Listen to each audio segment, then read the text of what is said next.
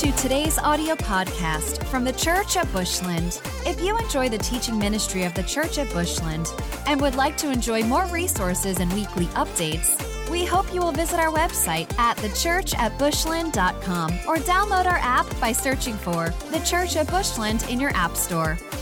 We'd love to know how this ministry is touching your life. Please take a moment to let us know how this ministry is impacting your life by emailing us at info at thechurchatbushland.com. Also, if you would like to support this ministry financially, you can do so in our app or by visiting thechurchatbushland.com slash give. Well, welcome to another episode of Digging for the Truth. Tonight, we're going to be talking about, well, Babylon, the apostasy, in the last days. And really, this is kind of a topic that seems to keep coming up. I mean, it's actually been on uh, some archaeology shows lately in regards to Babylon and Mesopotamia and locations of the Bible and so forth. So I was like, you know what? This was already kind of in my pipeline. And uh, I wanted to kind of break into this. And not only that, everybody can kind of feel just the, the yucky going on in the world. And we're going to kind of get to the root of it and kind of where it started, where it came from. I mean, we all kind of know, but let's talk about, you know, where we are as a society a little bit. So, to get started now, here's the here's I'm going to go ahead and ask for forgiveness. I am uh, not gonna, I'm not going to show any of the, of the scripture on the screen. Uh, in fact, there's so much research I did. I mean, there's 12 pages of notes here. I mean, clearly I'm not going to get through all of this. Um, however, I wanted to just if you're if you're taking notes or if you're really wanting to dig into this some more, uh, I'm going to give you just a ton of scripture that you can use um, to kind of go dig this uh, dig into this uh, yourself. So. But that being said, though, I just wanted to kind of talk about are these things connected? Um, Babylon, the apostasy, the last days, are all these things connected? And, you know, really kind of begins around 2120 BC. Uh, so 2120 uh, BC was basically when uh, Nimrod, he's the great grandson of Noah, um, he was building, and he was he was he was a great conqueror. We're going to read some scripture here in Genesis 10 uh, in a second, but he was a he was a great conqueror. He united all of these city states, and he was the one that was, was responsible for building uh, the Tower of Babel.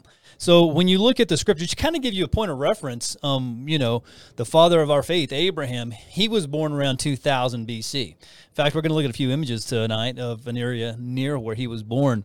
Um, but in Genesis 10, beginning in verse 8, it says, Cush begat Nimrod, and he began to be a mighty one on the earth. He was a mighty hunter before the Lord. And therefore it is said, like Nimrod, the mighty hunter before the Lord, and the beginning of his kingdom was Babel, Erech, Akkad, uh, and the land in the land of Shinar. From that land he went to, into Assyria and built Nineveh, Reboth Ir, Calah, and Resen between the Nineveh and Calah, that is the principal city. So when you begin to look at he he, he was consolidating all these lands. And you know, there, I want to kind of go back up and break apart just one little thing is that he was a mighty one on the earth. And it says that, like Nimrod, the mighty hunter uh, before the Lord. Well, that mighty hunter before the Lord, we're going to look at that one word, uh, before. And in the Hebrew, it's called panim. Um, and it's P A N I Y M if you're going to go look that up. But the, is defined like this it says, the face, the part that turns against anger, battle, because of. And so it's used 17 times in regards of against, including right here. And so when you talk about being a mighty hunter, he was a mighty hunter against the Lord. Nimrod was the original prototype uh, of the Antichrist. And so he was setting the model. He was against God. He wanted to be, you know, independent, um, his own God. That that's what society, you know. In fact, we're going to get a little bit into that here in a little bit in regards to currently, you know, what all this you know, uh, trans stuff and everything else, and the transhumanism and, and things of that nature. But that's to be your own God. Um, and so this is not a new sin. It's not a new spirit that is trying to descend upon the earth. This goes all the way back. And here's what's crazy, and I never get this, is that we're only 200 years from the flood. That means there are still people on the earth that were pre-flood. In fact, we know for a fact Noah and Shem are still on the earth, right? And and some of the others we have context. In fact, if you go back, I did a podcast a while back, talked about in just kind of a little tidbit, you know, digging for the truth. I want to do more about teaching how to dig into the word and how these things tie to archaeology and then how to apply that. Um, but anyway, in, in one of those previous podcasts that I had done, I talked about Shem. And what's crazy is that Shem, Noah's son, outlived Abraham by 35 years. So there were people, you know, contemporaries on the earth that could say, listen, wake up. This isn't going to work. And so this is one of the things we quickly fall away from God again and again and again. And I could take a lot of bunny trails on this. I'm going to try not to. But John the Apostle, in, in the New Testament, he wrote five uh, of, of, the, of the books, okay? The Gospel, three epistles, and Revelation. Well, when he wrote 1st, 2nd, and 3rd John, one of the things that they were already fighting was that um, you know Gnosticism had infiltrated the church, and Gnosticism is basically just it's a it's a belief that everything physical is evil and everything whole uh, sorry, a spiritual is holy. Well, there so what they began to teach, false doctrine, false teaching, right out out of the gate, was that, and it was beginning to creep into these churches, was that Jesus could not have come in the physical, you know, way.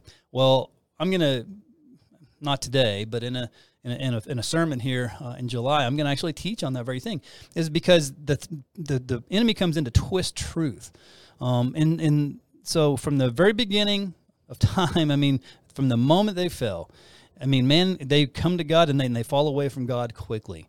Um, and this is no different. So I want to go ahead. Satan and his demons, though, through Nimrod, they conspired against God to try to bring mankind into a single government. So the Antichrist spirit began there. Okay, and the Antichrist, this is this is something that Satan's wanted to do from the very beginning. In Genesis 11, beginning in, uh, I'm going to kind of bounce back and forth between my notes on my computer and, and over here, but in uh, 11, begin in verses 1 through 9, this is where it really starts talking about uh, Babel and how they did this. And it's important to understand that Babylon is a physical place. Okay, and we're going to talk about it metaphorically as well. But let's start here. Now, the whole earth had gone, uh, had one language, and it came to pass as they journeyed from uh, from the east that they had found a plain in the land of Shinar, and they dwelt there. Then they said to one another, "Come, let us make bricks and bake them thoroughly." And they had brick for stone, and they had asphalt for mortar. And they said, Come, let us build ourselves a city and a tower whose top is in the heavens. Let us make a name for ourselves, lest we be scattered abroad over the face of the earth. So first of all, they're already this is already a, a, sin of they, they are afraid because they are turning their backs on God. They've already their hearts are turned away from God. So they know that they better stick together. And and that's exactly what they're trying to do. Now they want to build a temple and enshrine themselves. So what has happened is Nimrod has led them away from God. So don't serve him. We are mightier than that. We can be our own God. And we can, you know, worship ourselves and we can worship that which we create with our hands. And so I'll let you go ahead. In beginning of verse 5, it says, Then God came down, scattered them all over the earth, and so forth. And there's an interesting thing there, too. Whenever he confused their language, you know, uh, he also scattered them over the face of the earth. And I don't want to get too far into this tonight, but when you begin to look at um, structures all around the world, from um, you know uh, down in the Mayan civilizations, you know, in, in South America, and you look at all in in, in uh, China, all the building, and in, in the in, in India, and all of these places, there were so many places that the the construction was very similar to what we're going to look at and talk about here, about how making these bricks. And now, when they were in the desert, they made them out of you know, they made these, they had all the sand, and basically, sand in the aggregate makes a great, a great brick, especially when you mix it with mortar. But here's what's interesting is that, you know, we know that it's a physical place. And when Nebuchadnezzar came in and he took this, he took the, the, uh, the Israelites into captivity. And we're going to begin right there. Actually, in Daniel 1, verses 1 and 2, it says, In the third year uh, in the third year of the reign of uh, Jehoiakim, king, king of Judah, Nebuchadnezzar, king of Babylon, came to Jerusalem and besieged it. And the Lord gave Jehoiakim, king of Judah, into his hand with some of the articles of the house of God, which he had carried into the land of Shinar, to the house of his God, and he brought the articles of the house and treasure into uh, to his God, a false God. Here's what's interesting. So the ancient Babylonian city was created. So we're talking. This is a physical place, and this all happened around 600 BC. Okay, and then he installed Nebuchadnezzar installed the puppet king, and you can go read the scripture and kind of see where all that goes. We know, but what's interesting about this is that sometimes we get a little confused on locations. And so I want to show this little video or this little clip I kind of put together and and where the actual where Babylon actually is. So we're looking at the Middle East. You can see Israel there to the left. That's the area of Babylon right there where that, that bullet point is. And as it zooms in here, those are actually the ruins of Nebuchadnezzar. In fact, we can put a little Nebuchadnezzar on here. Uh, right there we go. And and those are his old. That's his temple grounds. Right to the north of where he's standing Okay, you can't see it very well here, but those were the lands where they called, you know, the one of the seven wonders of the world, the Hanging Gardens. Now things get a little, you know, confusing sometimes. You look straight to the left, that right there, many times they say that that was the Tower of Babel. It's a little circle, circular cylinder thing. But the thing is, is that that really is not the case. Now they have rebuilt it, and there's some interesting things here. But here's here's what's interesting. This is where archaeology and the Bible, when they connect, really cool things begin to come out. So there's a another. First of all, there's a, a, a Nebuchadnezzar. Okay, he actually had the connection between him and the Tower of Babel is that he rebuilt. Okay, what is known as the Tower of Borsippa, but also okay was later confirmed to be the original location of the Tower of Babel. Let me see if I can show you here on my computer. Let me, let me try to bring this up real quick. There is, so basically from, let me pop over to my computer. If you're looking here, see the red, okay, which we're going to talk about that here in just a moment, but that's the Tower of Borsippa. And right here was showing the Ishtar Gate. This, these right here, this is the complex that we're talking right there, okay, or the is the complex. And you're looking basically 25 kilometers uh, southwest as the crow flies. So what's interesting about this is that there was a in the Tower of Borsippa. I'm going to show you some pictures here in a minute, but there was a, a cuneiform, okay, cylinder found. Now, cuneiform cylinder is basically cuneiform is an old, uh, ancient form of writing in Mesopotamia, uh, Babylon. This was the form of writing that was used. You can go do a little bit of research. But what was interesting is that in the mid 19th century, Sir Henry Rawlinson he discovered the burr cylinder. Okay, so this is Sir Henry Rawlinson right here. He discovered this burr cylinder, which is like a clay cylinder. That's what I just showed you. Okay. And here's what's interesting. So when we come back over and we look at um, that cylinder, I want to read you what's on that writing. So here's what that says. It says, I am Nebuchadnezzar, king of Babylon. My great Lord has established me in strength and has urged me to repair his buildings. The Tower of Babylon, I have made it and finished. The Tower of Borsippa had been built by a former king. He had completed 42 cubits, but he did not finish its head. From the lapse of time, it had become ruined. The rain and the wet had penetrated into the brickwork. The casing of burnt brick had bulged out. Merodach, that's his false god, my great Lord, incline my heart to repair the building. I did not change its size, nor did I destroy its foundation platform. But in a fortunate month, uh, and, upon an auspicious day, there's actually some interesting stuff behind just that language too. But I undertook the rebuilding. I set my hand to build it up and to finish its summit, and had seen and as it had been in, in ancient times. So I built up its structure. So here's what's kind of interesting. Um, there's there's several different images. Now, uh, some of the ones I want to show you on your own time. Go look up the Tower of Borsippa. It's really interesting. But here's a couple of images of it. Um, here's the first one. So when you step back and you look at this from a distance, I mean, it just looks like you know a mountain. But all of that, okay, that is there, it was actually a ziggurat. Ziggurats are what are assumed to be built uh, as part of you know the Tower of Babel. It was a form like a ziggurat's a, a type of building or structure. I'll show you another one here in a minute. But here is, you know, another view of it, okay? And that at the top, what's interesting, so you can see these roads. This is an enormous structure. It is all man-made. I'm going to go back to that original one. Okay? These are man-made. In fact, there was one I wanted to show, but I didn't have a, I couldn't get the copyright for it without paying a bunch of money. Um, but there was a truck sitting on, t- on top of that. It was a fairly large pickup truck, and it looked like a dot. And so this is a really big structure. I want to show you another one though that might actually look familiar. Now, this is not Tower Babel or Borsippa, but this is actually the ziggurat of Ur. Now, here's the, if you think about, you know, the scripture, the Ur, the, the, the, the location uh, should ring a bell, and that is, that's where Abraham began. That's where he probably, so when Abraham was alive, he saw the ziggurat. Now, they've, re, they've, they've gone and, and re, uh, didn't really rebuild it, but they repaired it. Um, and this is, but it's really neat. In fact, whenever they were uh, going in, in to Iraq during the war, you had these soldiers walking up the front of that. It's kind of there's some cool pictures out there you can go look uh, and see. So what's interesting though, we're talking, we're going to start kind of moving a little bit from the physical to the metaphorical because Babylon was a physical place and it was an evil place. And here's one of the things we know about how why how evil it was. Well, let's look at Daniel 1 6 through 7. It says, Now from among those, the sons of Judah were Daniel, Hananiah, Mishael, uh, and Azariah. Um, to them, the chief of the eunuchs gave names. He gave Daniel the name of Belteshazzar, to Hananiah, Shadrach, to uh, Mishael, Meshach, and to Azariah, Abednego.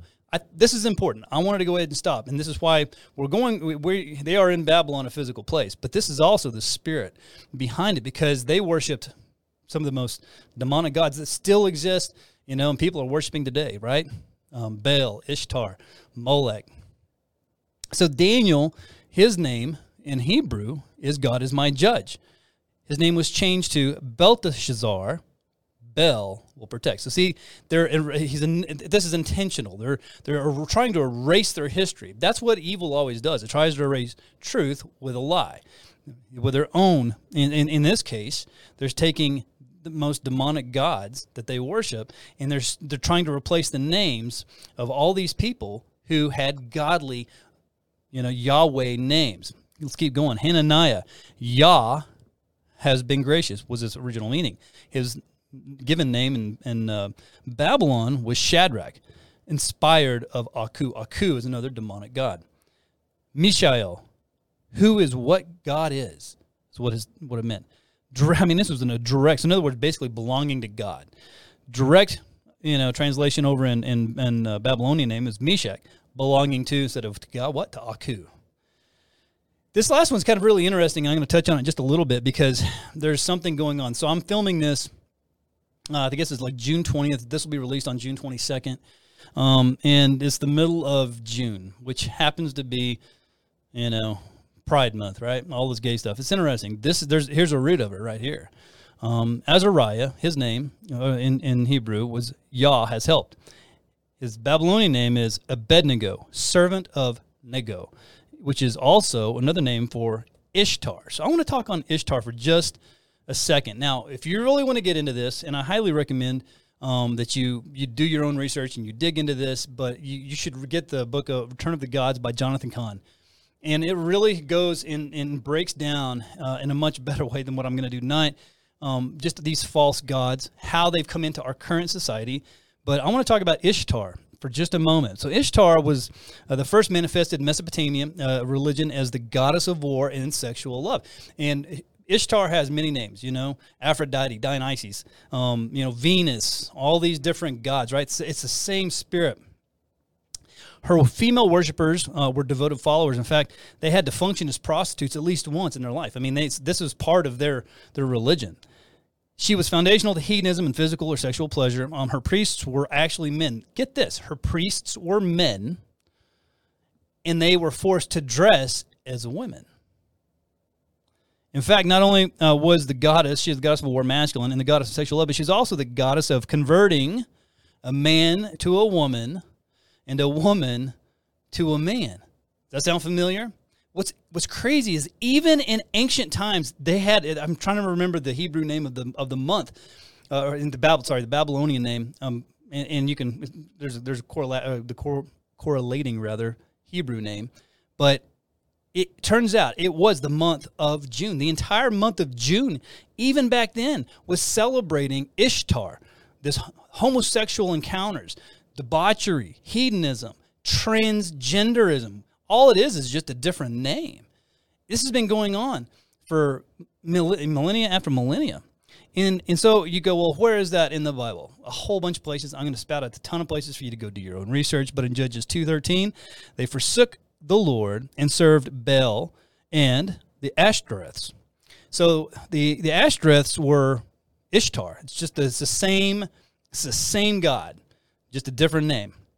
Let me give you some more. Judges 10, 6.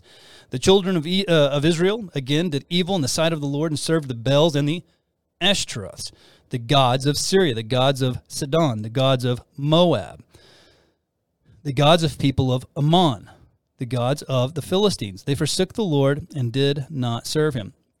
Really kind of interesting aside here. What's interesting about the Moabites and the Ammonites is if you go back and you read about Sodom and Gomorrah, so Lot was, you know, supposed to be the one righteous man, right? So God came in, sent two angels, sent, sent the angels, they saved him, and his wife looked back. We all know about Lot's wife, and but he ended up in a cave with his two daughters.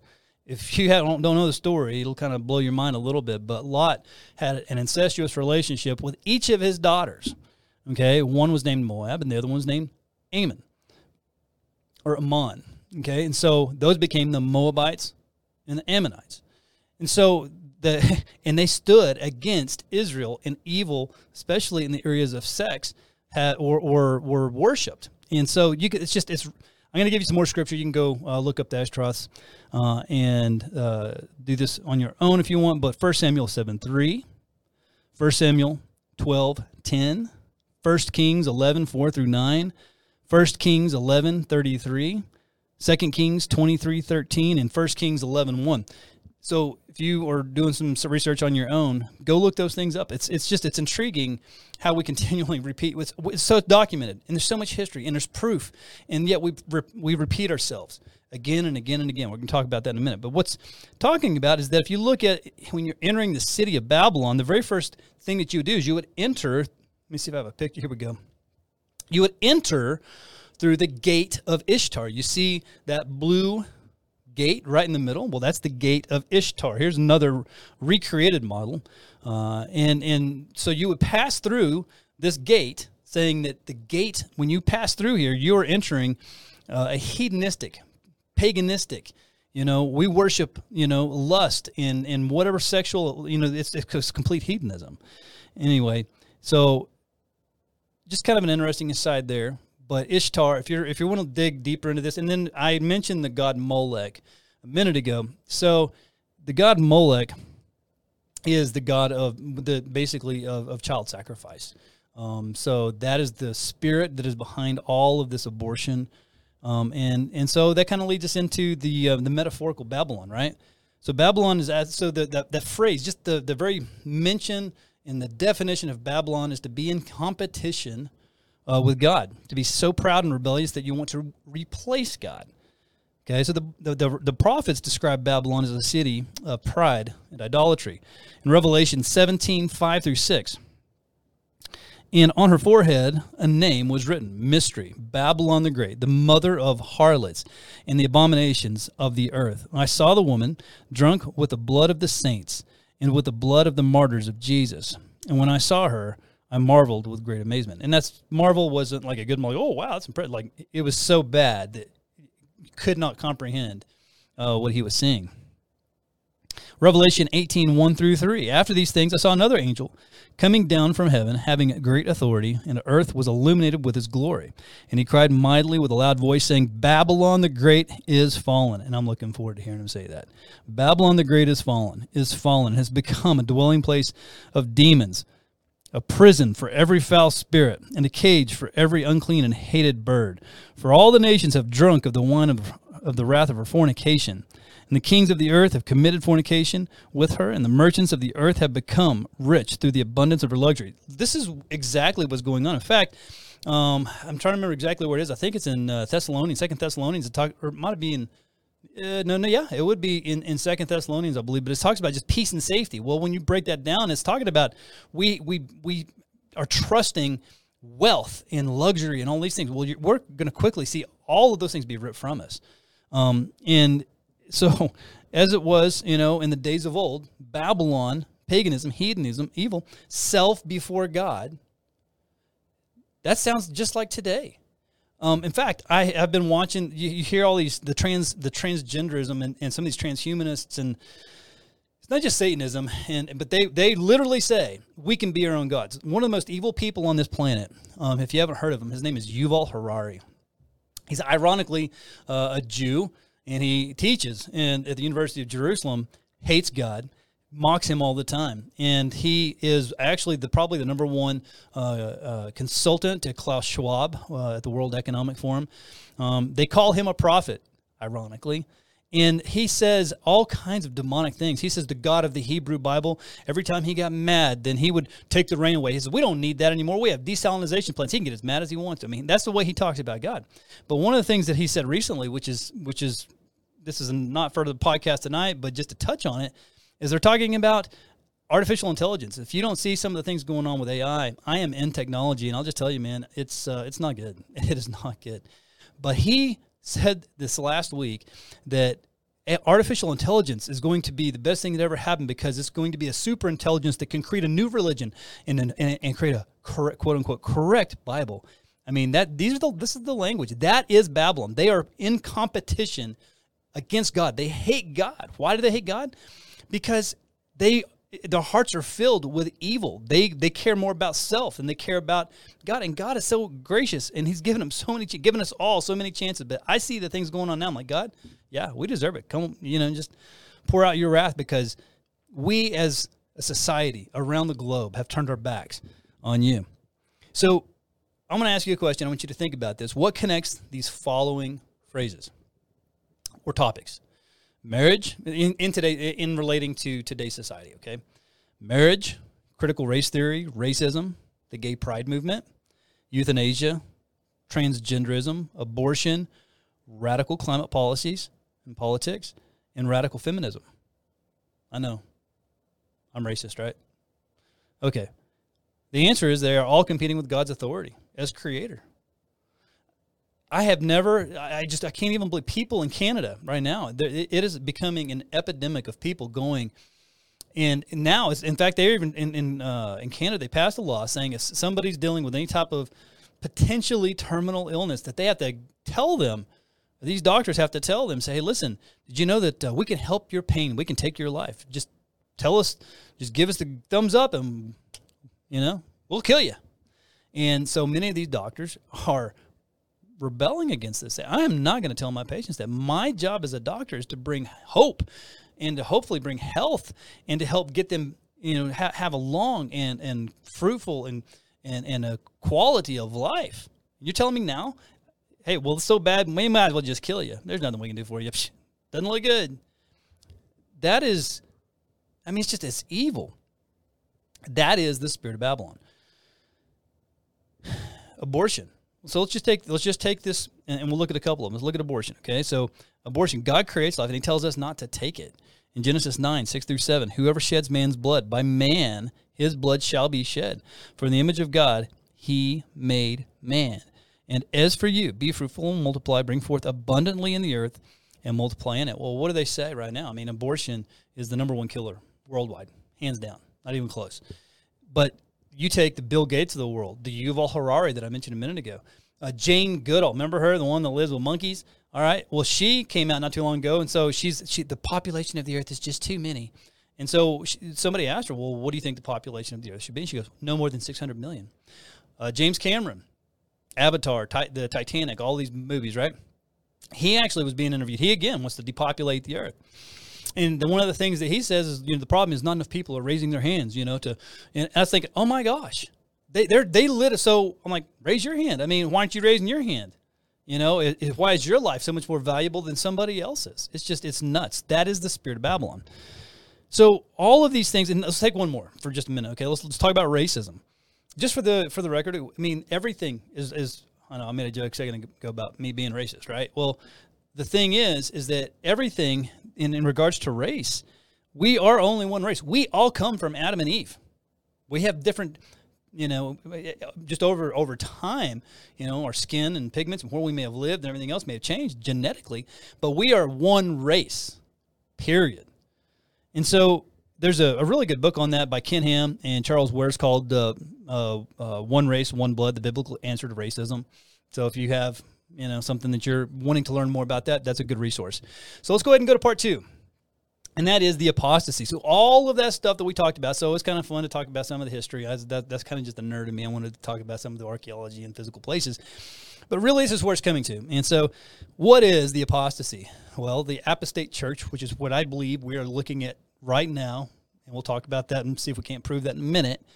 But in 1 Timothy 4, um, and we're going to look at two scriptures. I'm going to go ahead and read them. Now, the Spirit expressly says that in the latter times, some will depart from the faith, giving heed to deceiving spirits and doctrines of demons, speaking lies and hypocrisy, having their own conscience seared with a hot iron. Boy, I tell you, man, people just do not have a conscience anymore. That's forbidding to marry. Think about that forbidding to marry and commanding to abstain from foods which God created to be received with thanksgiving by those who believe and know the truth. I was going to show uh, an article that I saw earlier today. I just don't have time to get into it, but it had it took about um, 20 things from 2022 to 2023 uh, about morality. Well, over 77% of the population believes that there's no reason to get married. Hey, you know, in fact, just just have sex with whoever you want to. It's okay. Seventy-seven percent, and that actually, ironically, that number went down from last year by one percent. Um, you know, but there was there were some that, that some of these studies that just blew my mind in regards to um, how people are perceiving things. Now, one number, the only number that was kind of good, was the perception of the LGBT movement, and that went down seven points from last year. And that is because it's being force fed through everything. There's no place you can get away from it now. And seven, it only went down seven points. That was disappointing to me. I was like, it should have gone down, you know, 50 points. But anyway, now let's look at uh, Second Thessalonians uh, chapter 2, beginning in uh, verse 1. Now, brethren, concerning the coming of our Lord Jesus Christ and, the gath- and our gathering together, to him we ask you not to be soon shaken in mind or troubled, either by spirit or by word or by letter, as uh, as if from us, as though the day of Christ has come. Let no one deceive you by any means, for that day, that's a capital D. That's, this is, we're talking about as we're coming upon the rapture, okay? Will that, for that day will not come unless the falling away comes first, and the man of sin is revealed. So we're talking first about rapture. Man of sin will be revealed, the Antichrist. And then, so that that's the tribulation, okay?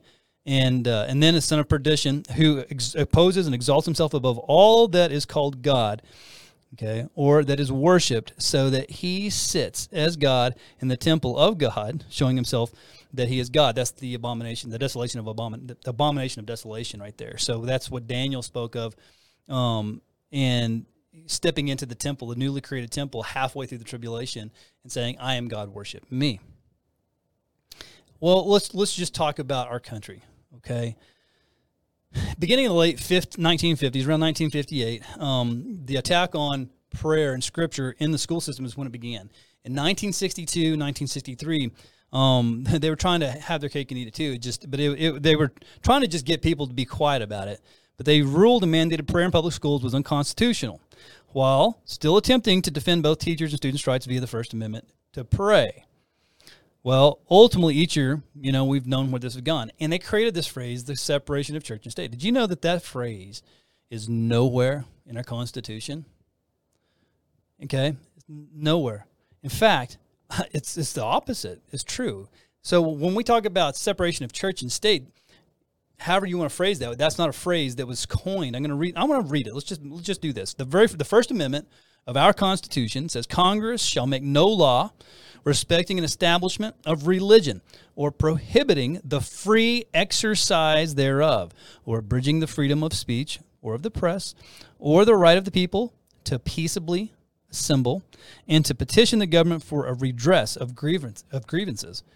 So everything in that says, hey, we are here to hold the government accountable, and we are here to keep the government out of the church, but yet we right there. So I'm going to go back to that that sentence says or prohibiting the free exercise thereof. Talking about a religion. Free exercise means to walk it out in my daily life, including in my workplace. If I'm a politician, in my, you know, representation. This is, you know, something that we have totally lost the fight on because we were not uh, uh, willing to go through the uncomfortable conversations. People just scream and yell, and we're like, I just shut up, whatever, and, and, give them what they want. This, I'm telling you, and now we can see the fruit of us not standing up for that. Um, here's an interesting thing, though. There's a there's a man named Michael McConnell. He's a Stanford constitutional uh, from the uh, Stanford Constitutional Law Center, and Stanford, okay, and he is saying that the phrase separation of church and state appears nowhere in the Constitution. And the founding fathers saw nothing wrong with having religion in American culture. He came on uh, the, uh, the the Mark Levin show, Life, Liberty, and Levin, and he says, while Congress is prohibited from enacting a state religion, the founding document says nothing about banishing religion from the public square. The words separation of church and state are not in the Constitution. I think this is a shorthand version. I'm quoting him by now, right now. I think this is a shorthand version of what the Establishment Clause means. He added, noting the passage in the Constitution that reads Congress shall make no law respecting an establishment of religion or prohibiting the free exercise thereof. You cannot prevent me wherever I go. I am allowed to live out my faith and my religion as long as I am not infringing upon the rights of others. However, they say that I'm infringing upon their rights. They say they don't want me to pray for them. That's fine. I won't pray for them. But think about this now. They are making middle school students. Okay, in, in, in fact, I thought this was his little positive story. So up in Pennsylvania, there was, uh, and I think another one in New Jersey. They were forcing all the uh, this because this Pride Month, right? And there's this gay stuff going on everywhere. Well, they were forcing these kids to wear gay clothes. Well, these kids wore USA American shirts, and, and they were they were supposed to be I don't know, some parade. They, instead of that, they started chanting, that, oh, they're supposed to give their pronouns. And they said, my pronouns are USA, USA. And they started ripping down um, this price. These kids have had enough. They don't, they don't want it anymore. They don't like it either. That is forced religion upon them. Take it. I'm telling you, you can take it however you want to, but the LGBT movement, it is a religion. And it is a religion, uh, and the transgenderism, it is a religion that it, it has a spirit of Ishtar behind it you know, we are being silenced as Christians, but we don't have to be. We'll talk about how what we're going to do and how we can can can really what we're supposed to do right now. But I want to I want to talk about this. So in, in Matthew 12, 43, I'm just going to you can go read it. But in Matthew 12, 43, this is where it says, any all the unclean spirit, when an unclean spirit is cleaned out, it goes through all the dry places looking for a place to land. When it can't find some place, it grabs seven of, uh, uh, other spirits, more evil than itself, and goes back to where it came from. It finds the room, the door open, and the room empty. That means that that person who, who God has freed, okay, didn't fill it with God. They filled it with nothing or evil, okay? And so then it says, then that person was worse off than it was before. The same thing happens to a nation. The same thing happens to a nation. What do we do? We kick God out of everything. Kick God out of school. Kick God, you know, out of out of praying at sporting events. Kick God, and now we're dealing with all of the fallout of that. So, is there an apostasy taking place right now? Well, okay, so here's here's some interesting numbers. 4,500 Protestant churches closed in 2019. This is pre-COVID, by the way with about 3,000 new churches opening. That was the latest numbers that I could get. And the one thing I can tell you is I've seen just, I mean, churches closing left and right. And some of these other numbers would kind of help point to that. Pew Research poll on the poll found that the U.S. share of U.S. adults typically attending religious services at least once a month dropped from 33% in 2019, which is so sad. 33%? That's it? But that was in 2019. That was before COVID. It gets worse to 30% in 2022. About 20% of Americans say they now uh, attend person less often than they did before. We need people. I'm going to give you some scripture for that here in a minute. We we are created to be in in, in fellowship with other people and to have a relationship with Jesus. We are not created to be separated. But I want to go ahead and give some numbers. Um, so in in 2019, okay, um, 50% of the people said that they never or seldom went to church.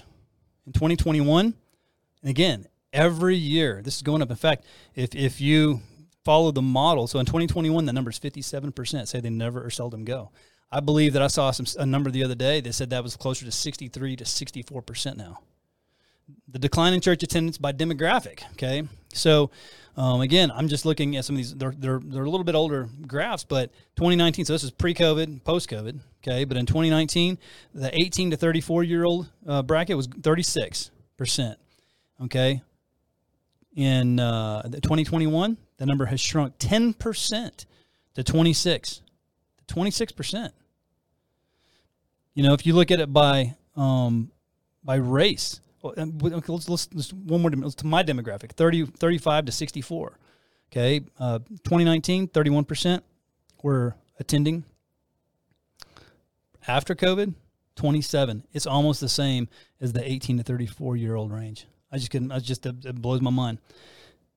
Uh, you know, the whites, are actually attending church a whole lot less. The the, the number one group out there is, is the black uh, group, but that was even. Uh, it's amazing how far it went down. So pre-COVID, it was forty five percent. Post-COVID, thirty. That's the black community. White, 2019, 32, 2021, 27%. So anyway, the numbers go on. It's interesting, but it's just you can go out there. So is there an apostasy? Absolutely. There is a great falling away from the church. I'm going to end the podcast not telling you about a story um, and an encounter that I had a few days ago. And it, it's a testament to that. Happens to be a millennial. All right, so let's just talk about this. So, what does the effects of the, apost- the apostate church, the apostate church, have on society? Well, Harvard Harvard Business Review in a survey, half of millennials. So, so these are some interesting numbers, and we're getting close to wrapping up here. Um, but half of millennials, those between 24 and 39, said they left a job, at least partly for mental health reasons. For Gen Z, those numbers were uh, so that's between those were uh, between 18 and 23. The percentage spikes to 75 percent compared to just 20 percent among the general population. Okay, I want to I want to reiterate this. So the millennials Okay, they said they left a job because eh, you know uh, a high percentage of them, half of them, fifty percent, left a job because they you know oh just I can't take the pressure, mental health reasons. I mean, I'm telling you, we are a society of sissies. You better you better be you know worried about going to war with anybody else because then look at the ones who'd be getting drafted right now, the Gen Zers. Seventy-five percent say they. They seventy-five percent say they had a mental health episode when asked to do something they don't want to do. 75% of millennials don't even want to get out of bed in the morning. Here's what's nuts. So, millennials and Gen Z are the most fatherless generation in the history of America. A third of all millennials, they grew up uh, with no father in the home or an abusive or an absent father.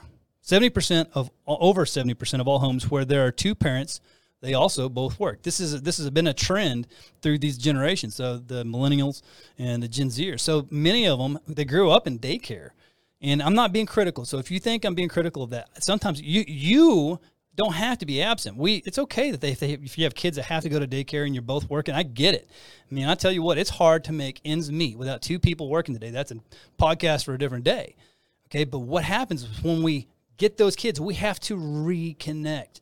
Brandy and I, we did some podcasts um, about parenting and about, and that's just and having the heart of your child, and that's what that comes down to. You've got to have their heart, and if you have their heart, you'll be the lo- closest and the loudest voice in their life, and you can speak truth into them. The problem is, is that parentally, is this these generations were neglected heavily, and the studies show that. Watch this: a new study on millennial prescription medication use. And mental health found that 68% of millennials surveyed take at least one prescribed medication a day, with meds for depression or anxiety being the most common amongst those. That was April of 2022. I saw a number the other day that I, I, I that that's like closer to 75% now. That study that I told you where 75% millennials said they don't even want to get out of bed. And they, they don't even they have they're depressed. They have they're, they're they've isolated themselves. They don't connect. I saw on the top of that study of 75% of the millennials that feel discon- like are depressed or dealing with some level of mental health issues and taking medications. What's crazy is that the Surgeon General of the United States not a Christian, not a good person. All right. came out and said the number one reason for that in these generations is because they no longer go to church. That means they don't have community. That was his point. He wasn't trying to talk about how good Jesus is for us, which is true. But what he, the point he was trying to make was that that uh, whenever you look at the community of church, that's connecting people. I'm going to give you some scriptures that are really important because they are completely isolated. In Proverbs 18:1 it says a man who isolates himself seeks his own desire. He rages against all wise judgment. Ecclesiastes 4, 9 through 10. Two are better than one because they have a good reward for their labor. For if they fall, one will lift up his companion. But woe to him who is alone when he falls, for he has no one to help him up. Hebrews, this is a good one. Hebrews 10, 24 and 25. This is important and why we need community.